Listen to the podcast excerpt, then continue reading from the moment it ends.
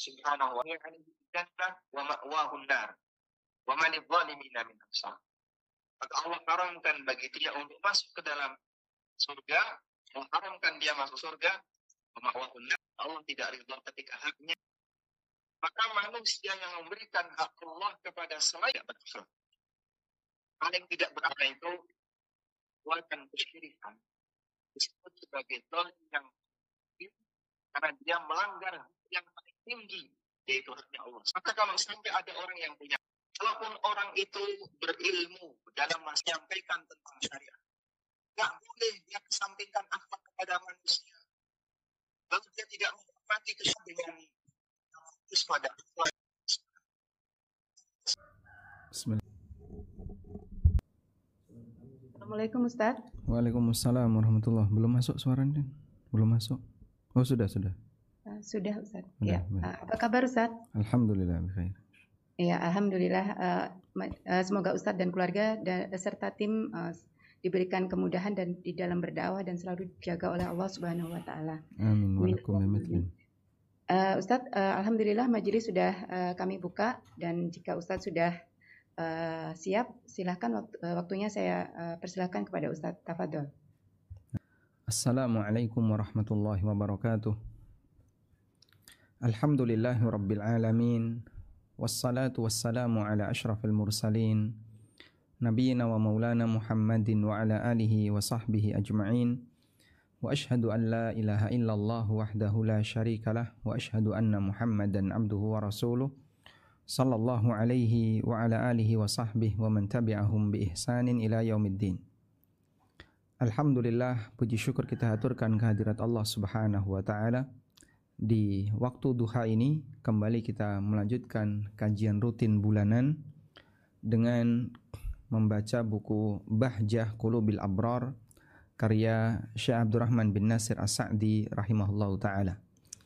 Yang buku ini merupakan kumpulan hadis-hadis yang berisi tentang kaidah-kaidah syariat dan kemudian diberi penjelasan oleh penulis dan lebih pada penekanan tentang masalah prinsip dalam hidup, prinsip dalam beragama, termasuk juga bagaimana agar kita memiliki akhlak yang mulia. Dan di kesempatan kali ini yang akan kita bahas adalah hadis ke-11 dari sahabat Muawiyah radhiyallahu anhu yang menyebutkan tentang keutamaan orang yang paham ilmu agama. Baik, kita akan uh, simak hadisnya Qala al-musannif rahimahullahu taala Asy-Syaikh Abdurrahman bin Nasir As-Sa'di rahimahullah mengatakan Al-haditsu al-hadi asyar Hadis yang ke-11 An Muawiyah radhiyallahu anhu qal dari Muawiyah radhiyallahu anhu beliau mengatakan Qala Rasulullah sallallahu alaihi wasallam Rasulullah sallallahu alaihi wasallam bersabda May yuridillahu bihi khairan yufaqihu fid din Barang siapa yang Allah kehendaki bihi dengannya khairan mendapatkan kebaikan yufaqihu fid din maka Allah jadikan dia orang yang fakih dalam masalah agama. Muttafaqun alaih hadis riwayat Bukhari Muslim. Hadzal hadis lalu beliau memberikan penjelasan. Dan penjelasan beliau nampaknya tidak panjang. Beliau memberikan penjelasan. Hadzal hadis bahwa hadis ini min a'zami fadhailil ilm. Termasuk di antara hadis yang menunjukkan keutamaan yang besar terhadap ilmu. Wa fihi di sana ada kesimpulan annal ilman nafi' alamatun ala sa'adatil abdi. Ilmu yang bermanfaat adalah tanda kebahagiaan seorang hamba. Wa annallaha arada bi khairan dan Allah menghendaki kebaikan untuknya. Apa yang dimaksud dengan ilmu yang bermanfaat? Yang dimaksud dengan ilmu yang bermanfaat, ilmu yang manfaat. Dilihat dari objeknya, maka ilmu yang bermanfaat adalah ilmu tentang kebenaran. Ilmu tentang kebenaran. Dan kita tahu bahwa sumber kebenaran mutlak dalam Islam adalah sumber kebenaran dalam Islam adalah Al-Quran, hadis, dan ijma, kesepakatan kaum muslimin. Dan ijma yang tertinggi adalah ijma sahabat. Ijma kesepakatan yang tertinggi adalah ijma sahabat. Karena Al-Qur'an mengarahkan kepada kita untuk mengikuti bagaimana imannya para sahabat. Allah taala berfirman, "Fa in amanu bimithli ma amantum bihi faqad ihtadaw." Apabila mereka beriman sebagaimana imannya kalian wahai para sahabat, faqad ihtadaw, maka mereka akan mendapatkan petunjuk. Sehingga itu menjadi ijma yang tertinggi karena Allah Subhanahu wa taala jadikan itu sebagai referensi dan rujukan. Baik. Sehingga dilihat dari objeknya, ilmu yang bermanfaat adalah ilmu tentang Al-Qur'an, ilmu yang membahas masalah hadis yang bersumber dari hadis atau ilmu yang bersumber dari ijma. Semua ilmu yang bersumber dari tiga hal ini, Al-Quran, hadis, dan ijma, itulah ilmu yang bermanfaat. Kemudian ilmu yang bermanfaat dilihat dari pengaruhnya, dilihat dari pengaruhnya. Ilmu yang bermanfaat adalah ilmu yang membuahkan amal. Ilmu yang membuahkan amal dan takwa kepada Allah Subhanahu wa taala. Sehingga apa yang diketahui oleh seorang hamba ketika dia membuahkan kedekatan kepada Allah, takwa kepada Allah, maka ilmu itu memberikan manfaat bagi pemiliknya. Nabi Shallallahu Alaihi Wasallam mengatakan berkaitan dengan ini bahwa posisi ilmu yang benar itu bisa memiliki dua mata pisau. Yang pertama, bisa menjadi pembela bagi pemiliknya kelak di yaumil akhir yaitu ilmu yang yang dimanfaatkan oleh pelakunya oleh pemiliknya untuk beramal. Ilmu yang bermanfaat bagi pelakunya untuk beramal. Dan yang kedua adalah bisa menjadi penuntut bagi pemiliknya. Penuntut kepada pemiliknya. Sehingga untuk yang kedua ini justru pemiliknya akan dituntut oleh Allah Subhanahu wa taala dengan ilmu yang dia miliki. Nabi sallallahu alaihi wasallam bersabda, qala sallallahu alaihi wasallam Al-Qur'an hujjatun laka au alaika Al-Qur'anu hujjatun laka au alaika. Al-Qur'an bisa menjadi hujjah yang membelamu atau sebaliknya dia menjadi hujjah yang akan menuntutmu dan itu tergantung pada posisi apakah ilmu itu dimanfaatkan ataukah tidak. Maka ilmu memberikan manfaat kepada pemiliknya apabila sekali lagi ilmu itu diamalkan dan membuahkan kepada takwa. Nah, oleh karena itu kalau dua hal ini tidak terpenuhi, maka status ilmu menjadi ilmu yang tidak bermanfaat. Misalnya, ada orang yang belajar tapi sumbernya salah. Dari buku-buku yang menyimpang, dari eh, keterangan-keterangan yang bermasalah yang menyimpang. Meskipun bisa jadi diamalkan. Ya. Misalnya dulu sewaktu saya masih di usia SMP, itu pernah membuku eh, membaca buku tapi bukunya mengajarkan akidah yang menyimpang. Akidah tasawuf yang menyimpang yaitu buku dengan judul Durratun Nasihin. Itu buku ketika saya baca waktu itu saya masih di usia SMP. Berisi tentang fadl fadl amal yang masya Allah. Kalau orang baca aneh rasanya. Masa sih kayak gini? Salah satunya di uh, seingat saya ya ada orang yang kalau nggak salah mandi atau wudhu, maka setiap tetes air yang keluar dari rambut itu akan berubah menjadi 70 ribu malaikat. Lalu 70 ribu malaikat itu dia akan mendoakan atau memberikan uh, keberkahan kepada orang ini atau mungkin kalimat yang semisal. Jadi masya Allah rasanya akan melihat sesuatu yang terasa aneh. Apalagi kalau sudah berbicara tentang keutamaan sholawat, keutamaan sedekah itu masya Allah. Kayak terbang orang ketika membaca buku. Maka dulu ketika membaca buku itu termotivasi untuk mengerjakan amalan-amalan tertentu. amalan A, amalan B, ternyata itu semuanya adalah hadis palsu. Nabi Shallallahu Alaihi Wasallam tidak pernah mensabdakannya. Sehingga ada orang yang dia membaca hadis palsu lalu dia amalkan. Ketika dia mengamalkan hadis palsu itu, kita tidak sebut ini ilmu yang bermanfaat. Padahal orangnya mengamalkan. Karena sumbernya salah. Hadis ini adalah perkataan manusia kemudian dianggap sebagai sabda Nabi Shallallahu Alaihi Wasallam. Dan itu adalah hadis palsu. Atau sebaliknya ada orang yang belajar sumbernya benar. Dia belajar Al-Quran, dia belajar hadis yang sahih. Tapi yang sangat disayangkan setelah dia tahu ternyata tidak dia amalkan. Dia malas untuk mengamalkannya. Maka dalam posisi ini apa yang telah dia pelajari tidak memberikan manfaat baginya. Baik. Selanjutnya. Di sini beliau rahimahullah menegaskan annal ilman nafi alamatun ala sa'adatil abdi bahwa ilmu yang bermanfaat itu merupakan tanda kebahagiaan sang hamba wa annallaha arada bi khairan dan bahwa Allah mengendaki kebaikan untuknya. Nah, selanjutnya adalah di sini dinyatakan yufaqihu fiddin. Allah akan berikan pemahaman kepadanya dalam masalah agama. Apa yang dimaksud dengan al-fiqhu fiddin, pemahaman dalam masalah agama?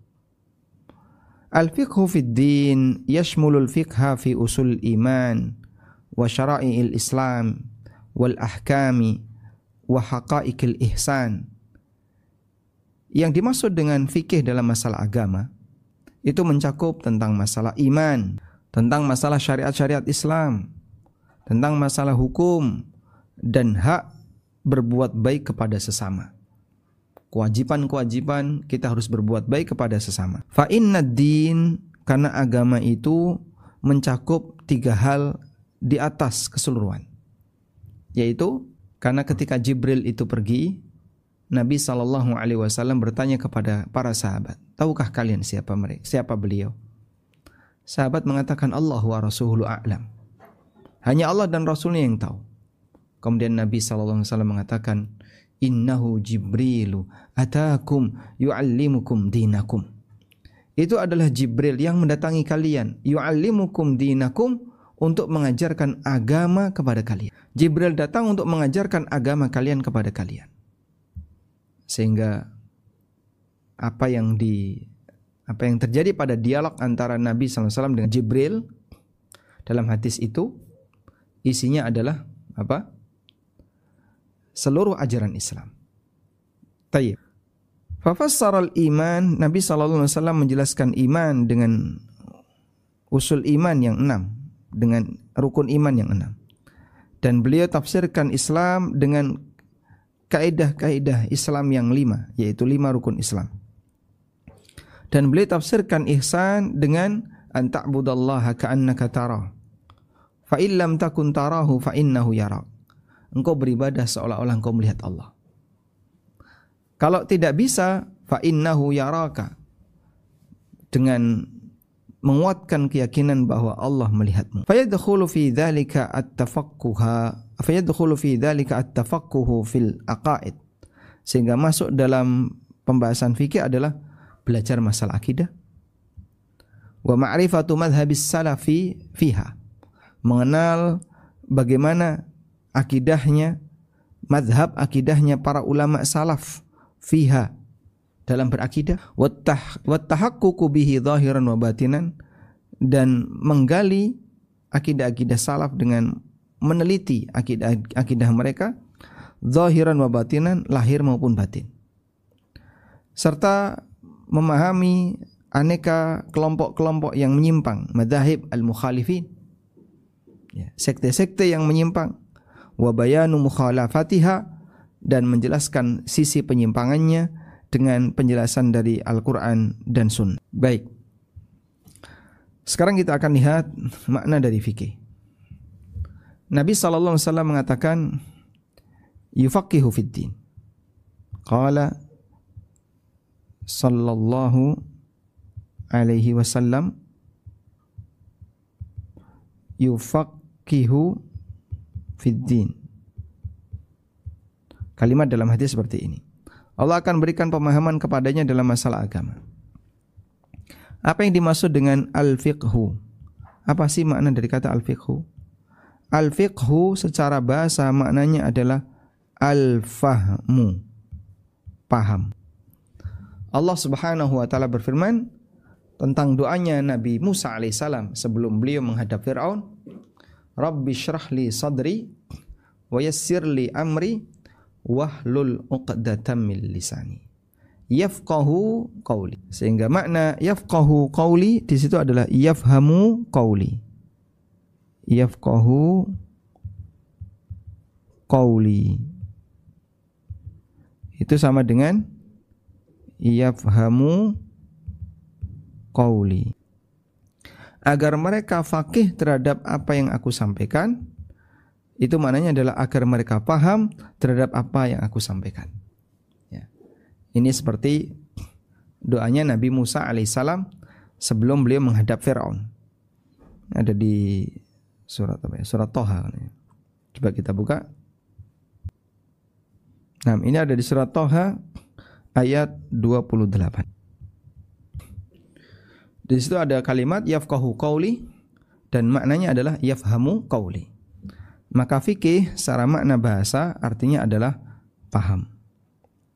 Nah, kemudian eh, selanjutnya ketika kita bicara fikih dalam makna yang lain. Sekarang coba kita lihat di sini.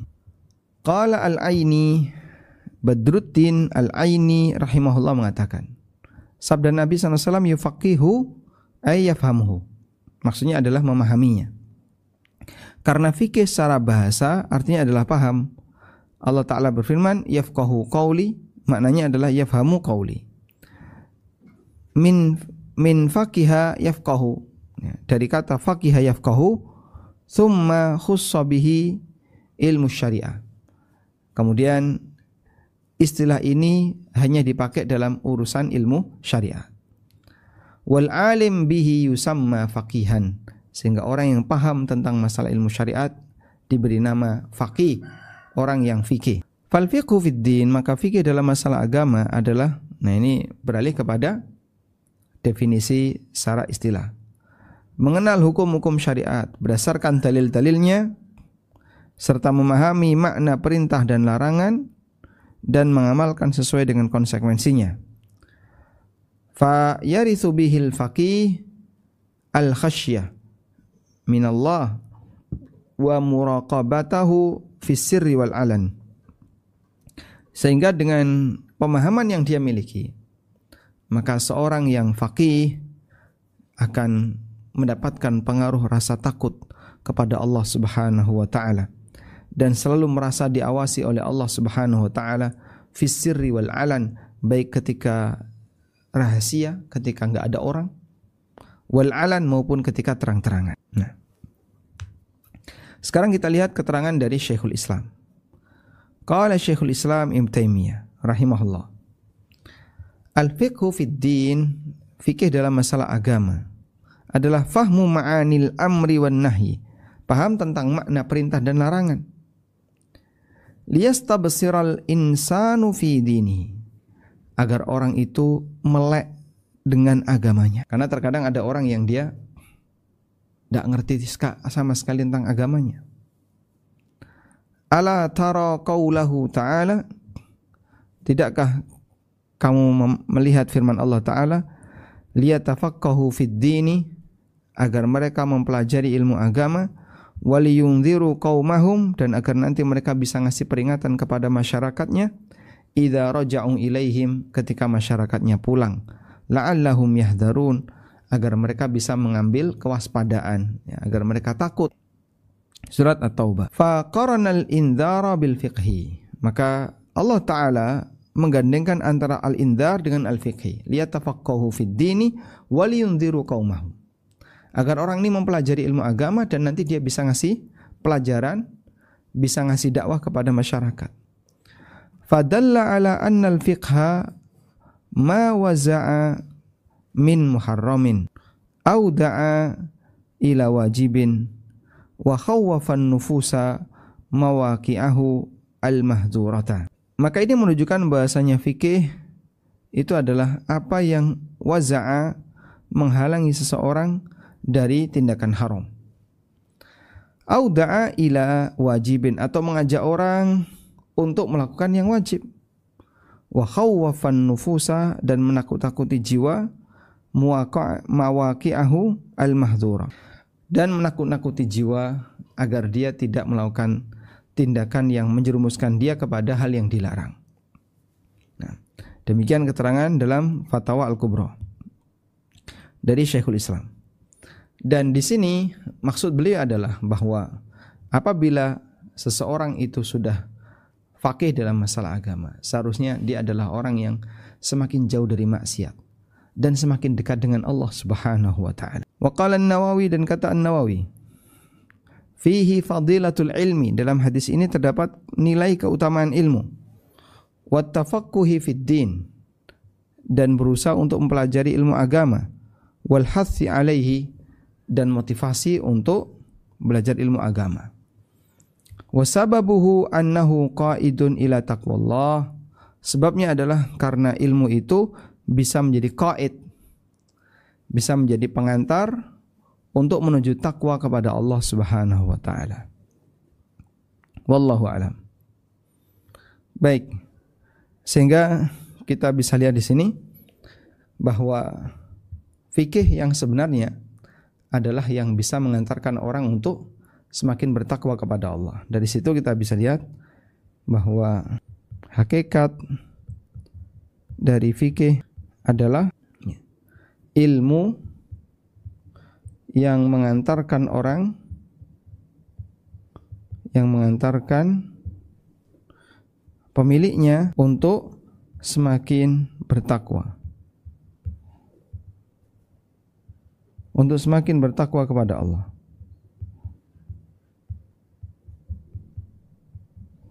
Baik, dan itulah ilmu fikih yang sebenarnya. Nah, kemudian sekarang kita lihat fikih secara istilah. Fikih secara istilah. Fikih secara istilah itu mengalami perubahan makna. Masa silam saya tulis masa silam. Masa silam fikih secara istilah itu mencakup semua materi mencakup semua materi agama. Baik dalam masalah akidah dibahas, dalam masalah tafsir dibahas, dalam masalah apa dibahas. Sehingga semuanya harus dipelajari. Sehingga makna fikih secara istilah ini luas, meliputi seluruh agama. Mencakup semua materi agama sehingga dia meliputi semua agama. Nah, makanya fikih di masa silam seperti ini dengan definisi seperti di atas disebut dengan al-fiqhu al-akbar. Fikih besar. Nah, nah yang dimaksud dengan fikih besar karena pembahasannya mencakup semua isi syariat. Baik masalah akidah dipelajari, masalah muamalah juga masuk, masalah ibadah juga masuk karena dia bersifat umum. Yang disebut dengan al-fiqhul akbar. Dan ini merupakan definisi definisi fikih menurut Abu Hanifah. Sehingga di masa Abu Hanifah fikih itu belum menjadi komodit, belum menjadi cabang ilmu tersendiri. Kemudian yang berikutnya adalah fikih setelah jadi cabang ilmu. Fikih setelah jadi cabang ilmu maka dia mengalami penyempitan makna. Ada penyempitan makna. Bagaimana bentuk penyempitan makna? Yang dimaksud dengan bentuk penyempitan makna di situ adalah hanya hanya untuk masalah hanya untuk masalah uh, hukum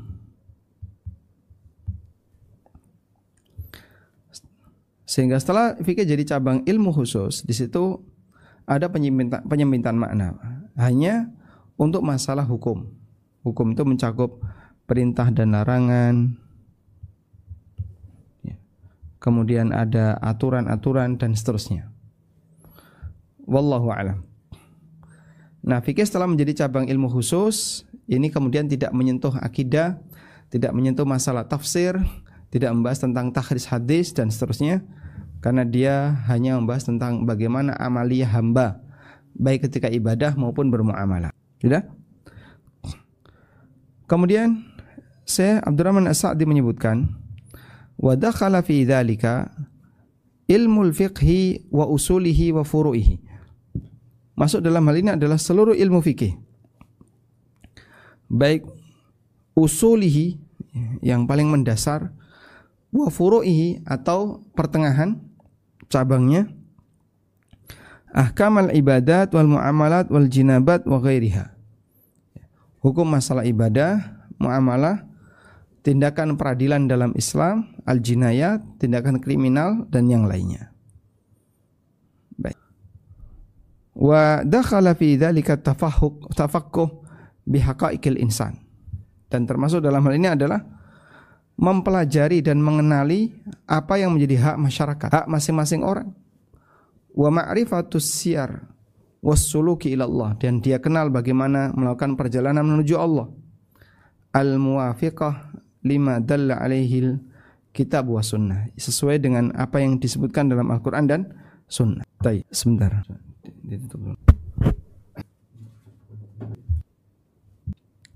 Baik, alhamdulillah wassalatu wassalamu ala Rasulillah. Kita sambung. Wa dakhala fi dzalika at-tafaqquh bi haqa'iqil iman Termasuk di antara fikih adalah mempelajari tentang kewajiban-kewajiban dalam iman, haqaiqul iman atau hakikat-hakikat dari iman. Ada apa saja iman itu? Iman kepada Allah sampai iman kepada takdir. Dan berikut turunannya. Karena iman itu punya rincian. Iman kepada Allah rinciannya apa saja? Jadi seperti kita mengenal ada Pancasila, ya. Teman-teman yang dari Indonesia paham ya. Ada Pancasila ada UUD 45 dan ada butir-butir Pancasila. Ya. Sebenarnya kandungan makna dari Pancasila sila pertama itu butir-butirnya apa? Nah, kurang lebih seperti itu. Nah, para ulama menjelaskan tentang iman kepada Allah. Apa butir-butir iman kepada Allah? Iman kepada Allah itu meliputi iman kepada uluhiyah Allah, iman kepada rububiyah Allah, iman kepada asma wa sifat, iman terhadap wujud Allah, iman terhadap perbuatan Allah, dan seterusnya. Itulah yang dimaksud dengan haqa'iq al-iman. Apa yang dimaksud dengan iman kepada para nabi? Iman kepada para nabi adalah meyakini keberadaan para nabi, mengakui mereka adalah utusan Allah, mengakui kebenaran wahyu, mempercayai mukjizat meskipun nggak masuk akal. Kemudian mencintai mereka, tidak boleh membenci mereka, tidak boleh menyebut mereka kecuali dalam kebaikan. Sesuai dengan apa yang Allah ajarkan agar kita menjadi hamba Allah yang mencintai orang saleh. Dan mereka adalah orang-orang saleh. Kemudian apabila syariatnya sudah tidak berlaku, maka kita imani keberadaannya, kita akui itu datang dari Allah, ya, meskipun tidak kita amalkan karena kita mengamalkan syariat Nabi Muhammad sallallahu alaihi wasallam. Dan demikian seterusnya, itulah haqaiq al-iman. Sehingga hakikat uh, rukun iman adalah rincian rincian terhadap masing-masing rukun iman yang enam yang tadi kita sebutkan. Wa kadzalika wa ma'rifatus siyar wassuluk ilallah. Dan dia mengenali bagaimana melakukan perjalanan menuju Allah. Apa sih yang harus aku lakukan ketika aku menuju Allah? Al-muwafiqah yang sesuai dengan apa yang ditunjukkan oleh Al-Quran dan Sunnah. Wa kadzalika yadkhulu fi hadha ta'allumu jami'il wasail dan termasuk dalam hal ini adalah mempelajari semua sarana al-mu'inah alal fiqhi yang membantu orang untuk paham agama, fiddin dalam masalah agama. Kaulumil Arabiyah bi anwa'iha, seperti ilmu bahasa Arab dan seluruh ragamnya. Karena ilmu itu ada dua. Ilmu dilihat dari sasarannya, dilihat dari sasaran. Maka ilmu ada dua. Yang pertama adalah ilmu alat. Ini adalah ilmu untuk mempelajari ilmu untuk mempelajari ilmu yang lain. Itulah ilmu alat. Yang kedua ada ilmu ghayat. Apa itu ilmu ghayat? Ilmu untuk diamalkan. Ghayat artinya tujuan utama sehingga dia menjadi tujuan utama sehingga dia menjadi tujuan utama dalam belajar. Artinya kita belajar itu untuk apa sih? Ya untuk diamalkan. Apa saja yang harus saya amalkan? Salat, zakat. Terus bagaimana kita bisa paham tentang cara sholat yang benar, cara zakat yang benar. Oh, Anda perlu belajar tentang fikih masalah sholat, masalah zakat, dan seterusnya. Maka pelajaran ini disebut dengan ilmu ghayat. Kalau bahasa Arab, ilmu nahu, ilmu nahu, cara mengamalkan ilmu nahu gimana? Ya kamu baca kitab. Baca kitab itu berarti penggunaan ilmu nahu sehingga dia dipelajari untuk mempelajari ilmu yang lain. Usul fikih ilmu itu ilmu alat. Ya. Sehingga di sini kalau kita kasih contoh tentang ilmu alat. Contoh ya. Misalnya bahasa Arab. Contoh yang lain, ilmu usul fikih. Contoh yang lain, ilmu mustalah hadis. Contoh yang lain, ilmu tentang kawaid, ilmu tentang kaidah, kaidah-kaidah. Itu semuanya adalah ilmu alat. Sehingga ilmu ini dipelajari dalam rangka untuk mempelajari ilmu yang lain. Sehingga, maka dia tidak bisa ketika dipelajari langsung diamalkan tidak. Tapi dipelajari untuk mempelajari ilmu yang lain. Sehingga dia dipelajari untuk mempelajari ilmu yang lain yang dimaksud dengan ilmu yang lain itu adalah ilmu ghayat. Ilmu yang menjadi tujuan utama. Selanjutnya faman aradallahu bi khairan siapa yang Allah kehendaki untuk mendapatkan kebaikan? Faqahahu fi hadhil umur. Maka Allah akan berikan pemahaman kepada dia terhadap ilmu-ilmu di atas. Wa lala eh, wa laha. Dan Allah akan berikan kemampuan baginya untuk menggali ilmu darinya. Sehingga dia diberi pemahaman oleh Allah tentang ilmu fikih, ilmu usul fikih, hukum-hukum ibadah dan seterusnya. Wa dalla mafhumul hadis lalu beliau menyampaikan kesimpulan kembali sebaliknya. Kesimpulan dari sebaliknya dari hadis ala anna man a'rada an hadhil ulum bil kulliyah.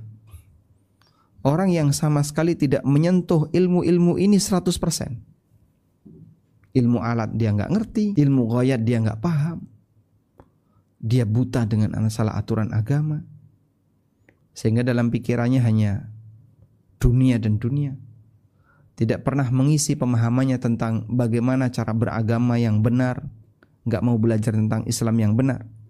Fa innallaha lam yurid bihi khairan. Berarti Allah tidak menghendaki kebaikan untuknya. Li hurmanihil asbab allati tunalu bihal khairat wa taktasibu wa tuktasabu biha as-sa'adah. Maka orang semacam ini berarti tidak dikehendaki kebaikan oleh Allah karena dia dihalangi untuk mendapatkan sebab yang bisa mengantarkannya mendapatkan banyak kebaikan dan watuk tasabu biha sa'adah dan akan mengantarkan kepada keberuntungan, kepada kebahagiaan. Nah, wallahu taala alam. Walhamdulillahi rabbil alamin.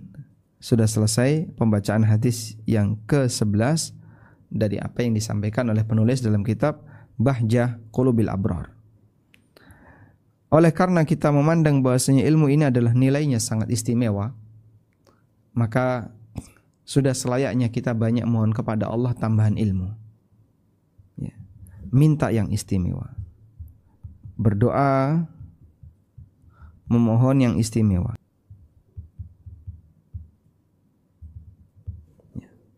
Berdoa memohon kepada Allah yang istimewa, salah satunya di antaranya adalah minta ilmu. Dan dalam Al-Quran ada sisi ilmu ini ada tiga kelebihan. Jadi doa minta ilmu di situ ada perintah. Yang kedua, ada bentuknya doa.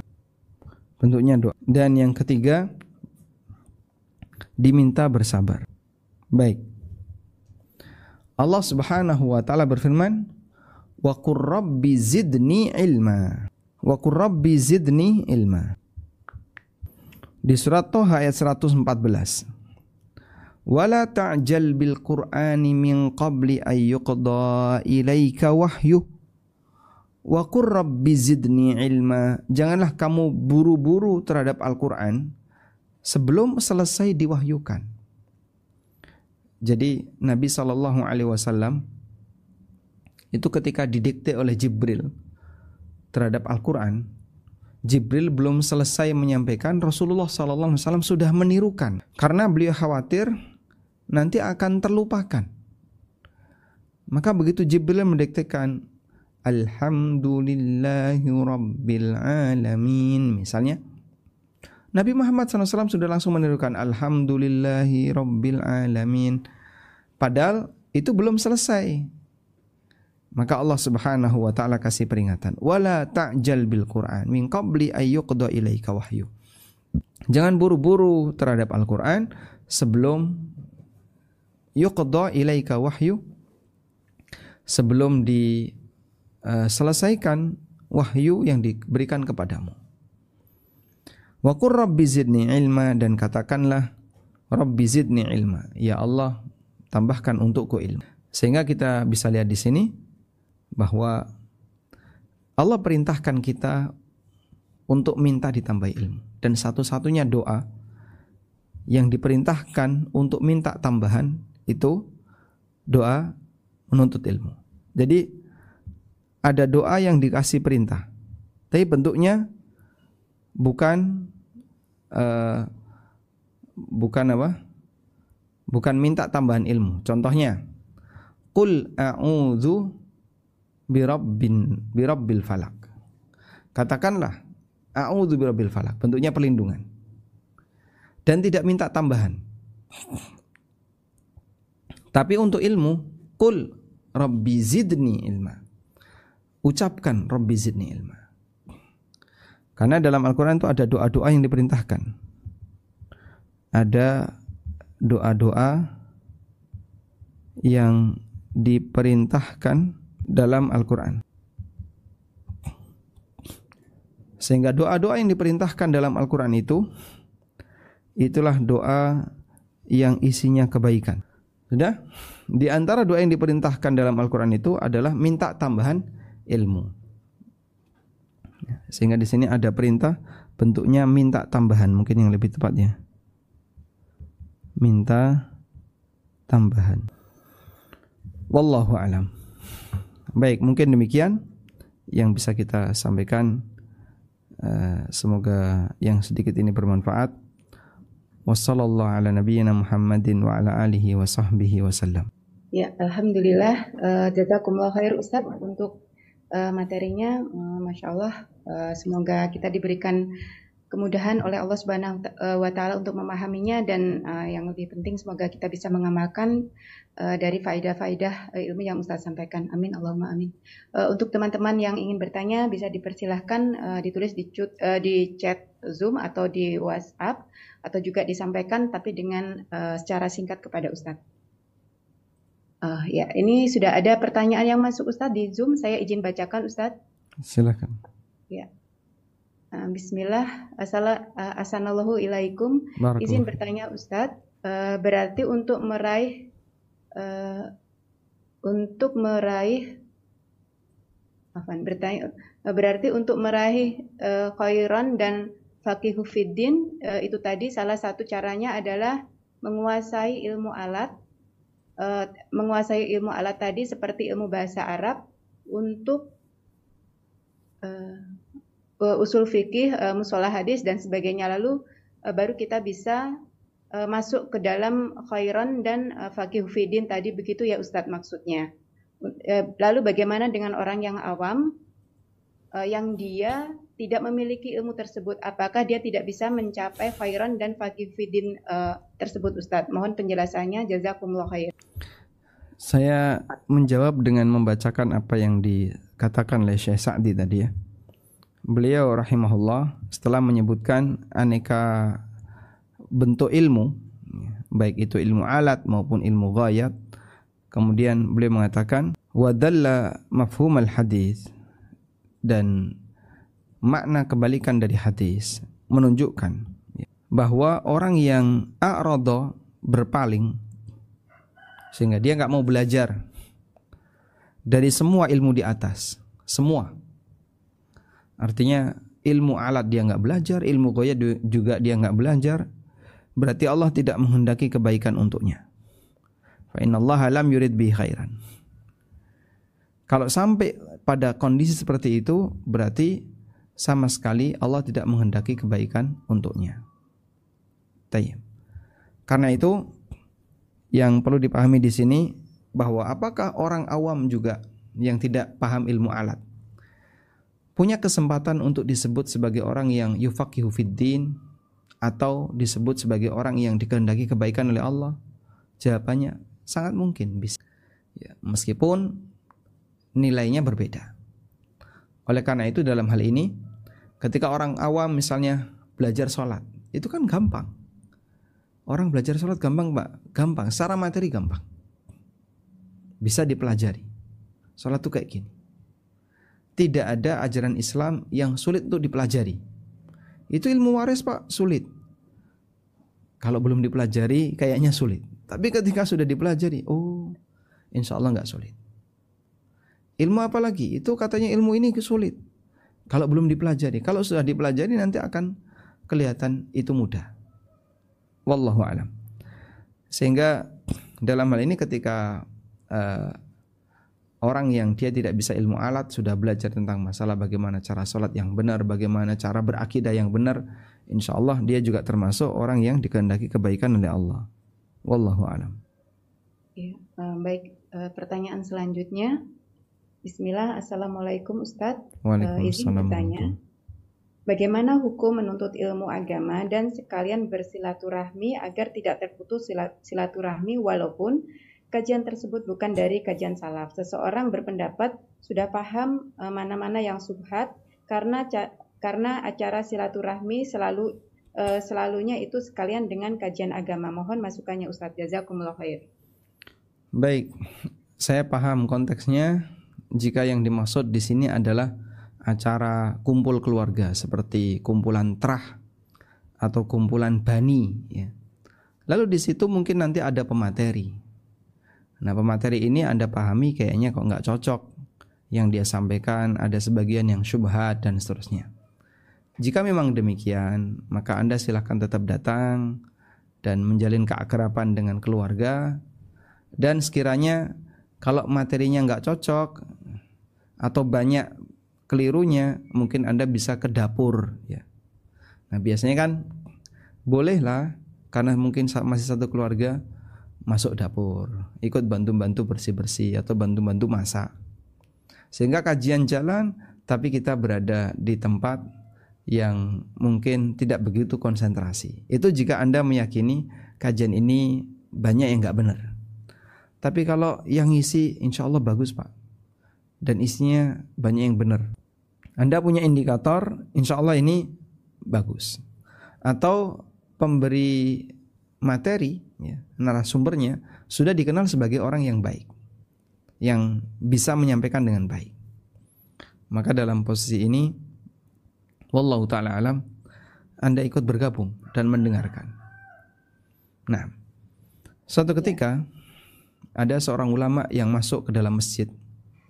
Lalu mungkin beliau sholat tahiyatul masjid atau apa dan di situ ada majelis. Di majelis itu si pemimpin majelis, narasumber, dia mengatakan, ya, kami mendapatkan haddatsana fulan ibnu fulan. Qala haddatsana fulan, qala haddatsana fulan sampai sahabat. Saya mendapatkan hadis dari fulan bin fulan. Saya mendapatkan hadis dari si A. Saya mendapatkan hadis dari si, si A, dapat hadis dari si B, dari si C, dari sahabat. Dan kemudian ketika orang yang masuk masjid tadi mendengar kalimat yang disampaikan oleh orang yang pengisi kajian, mendengar kalimatnya si narasumber, Beliau langsung mundur, terus nyender di tembok, kemudian bersih-bersih ketiak. Dia nyambuti bulu ketiak. Akhirnya si narasumber ini uh, merasa ini kok nggak menghormati majelis ilmu. Dia merasa emosi, terus dimarahi orang itu. Kamu siapa? Ada di majelis ilmu malah mencabut bulu ketiak sambil nyenderan kayak gitu. Kemudian Orang ini mengatakan, wah yang lain itu sudah mulai pada emosi. Ini nggak menghormati guru kita, nggak menghormati sumber ilmu. Ada sumber ilmu kok malah nyender dan nyabuti bulu ketiak. Yang lain ikut emosi. Akhirnya beliau mengatakan, aku adalah si A yang disebutkan oleh orang itu. Dan aku tidak pernah punya murid seperti orang ini. Maka jelas orang ini dusta atas nama saya. Nah maka lebih baik daripada mendengarkan kedustaan Mending saya bersih-bersih ketiak. Yang itu sunnah. Mencabut bulu ketiak termasuk sunnah. Daripada ngurungok wong bohong. Daripada mendengarkan orang yang sedang berdusta. Ngapain dengerin orang yang sedang berdusta? Mending saya mencabut bulu ketiak yang itu sesuai sunnah Masya Allah Akhirnya kerumunan jamaah di narasumber pertama tadi pindah ke narasumber yang kedua si fulan ini si A ini Subhanallah. Nah itu salah satu contoh kalau kita mendengarkan kebatilan disebarkan di masyarakat. Apa pun bentuk kebatilan itu, baik menyampaikan hadis dusta atau menyampaikan akidah yang menyimpang dan seterusnya, Anda tinggal ke tempat yang lain yang kira-kira bernilai manfaat tanpa harus mendengarkan orang itu. Wallahu alam. Iya, uh, Ustadz melanjutkan pertanyaan yang sebelumnya.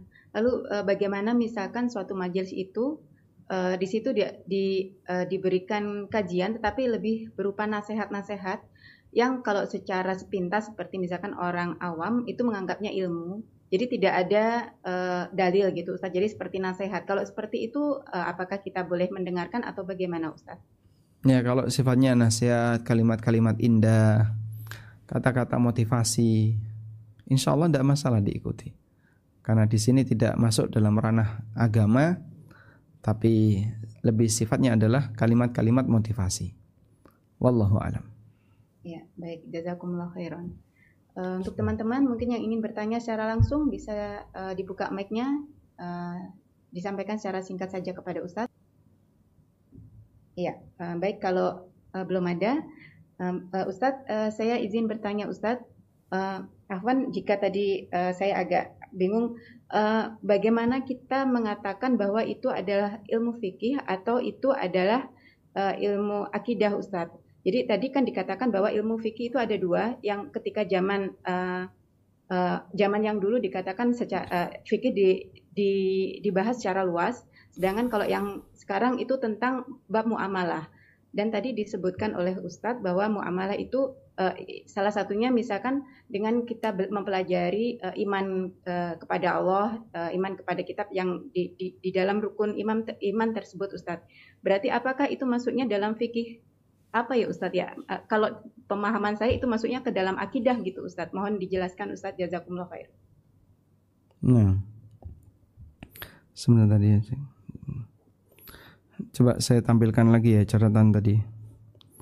Jadi terkadang istilah itu mengalami pergeseran ya. Kita mengenal dalam pelajaran bahasa Indonesia itu apa namanya?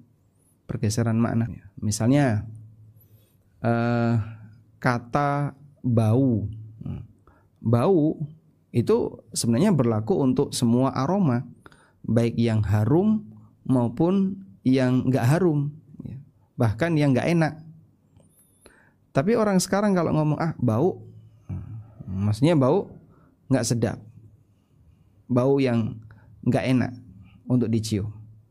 Padahal bau kan, misalnya ini, bau, ya, misalnya saya bilang bau ya. Andai kan ini wangi, saya bilang bau, itu secara bahasa sah atau tidak? Oh sah karena kata bau itu bisa berlaku untuk aroma yang sedap dan aroma yang tidak sedap. Tapi mengalami pergeseran sehingga kata bau hanya untuk yang tidak sedap. Ya. Baik, maka untuk yang sedap orang akan mengatakan wangi. Nah, fikih dulu kata fikih itu mencakup semua materi agama. Maka disebut dengan fikih akbar. Ya, meliputi masalah akidah, masalah muamalah dan seterusnya. Dulu ya. Nah, definisi ini di zaman sekarang sudah tidak berlaku. Di zaman sekarang definisi fikih bukan ini, tapi lebih kepada uh, apa? Lebih kepada masalah hukum. Dia adalah ilmu yang hanya membahas masalah hukum. Masalah. Dan bukan ilmu yang membahas masalah akidah. Maka kalau ada pembahasan akidah itu fikih atau bukan? Kalau dulu disebut fikih, kalau sekarang sudah bukan lagi ilmu fikih. Wallahu alam.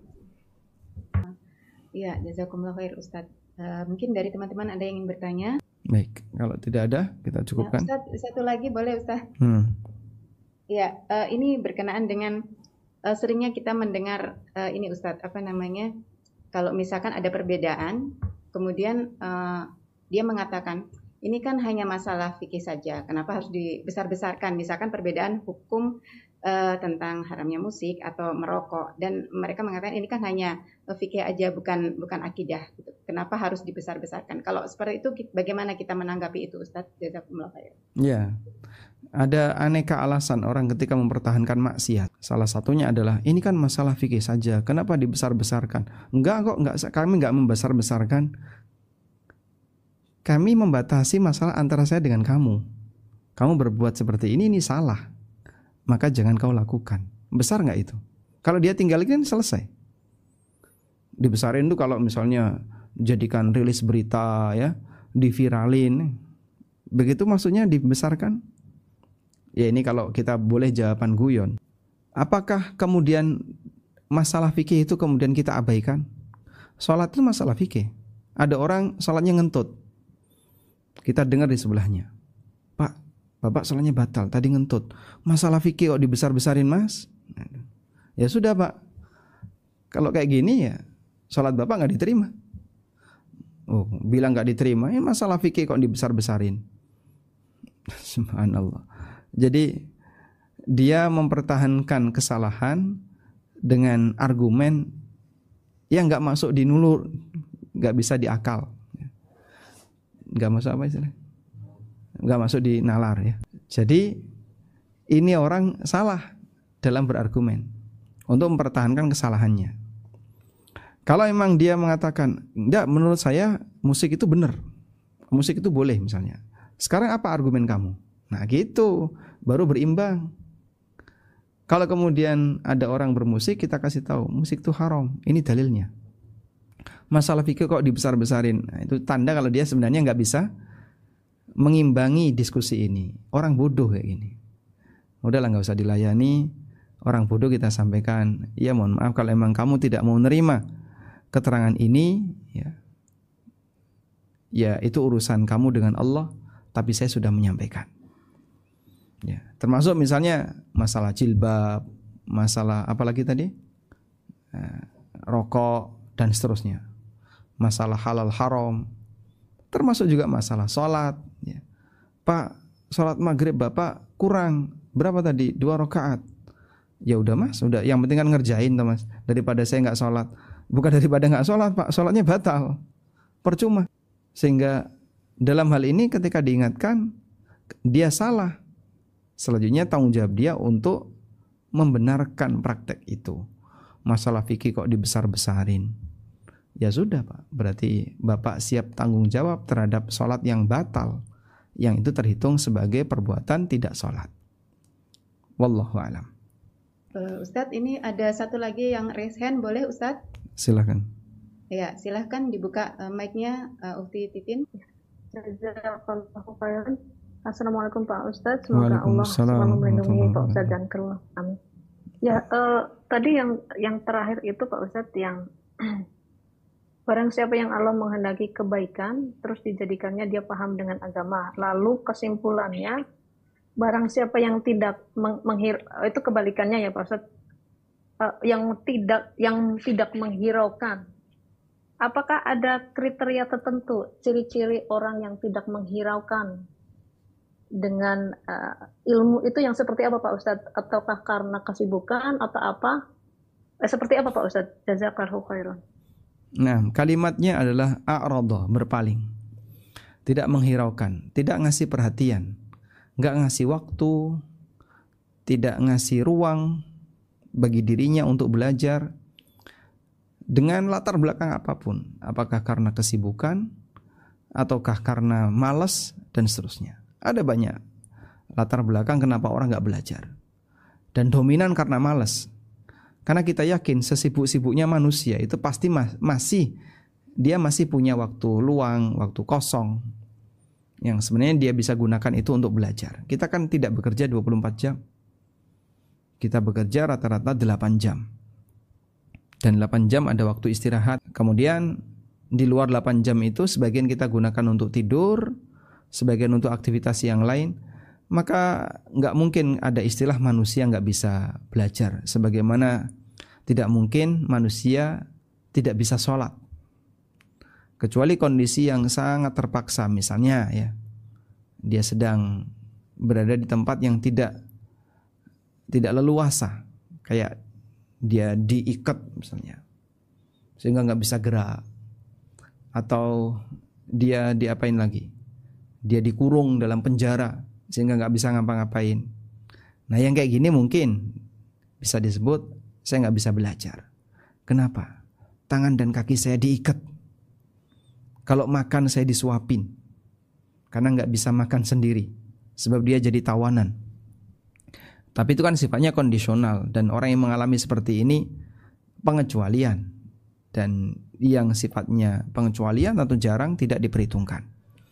Tapi normalnya manusia ketika dia beraktivitas sehari-hari pasti dia masih punya waktu, ruang, waktu longgar untuk belajar.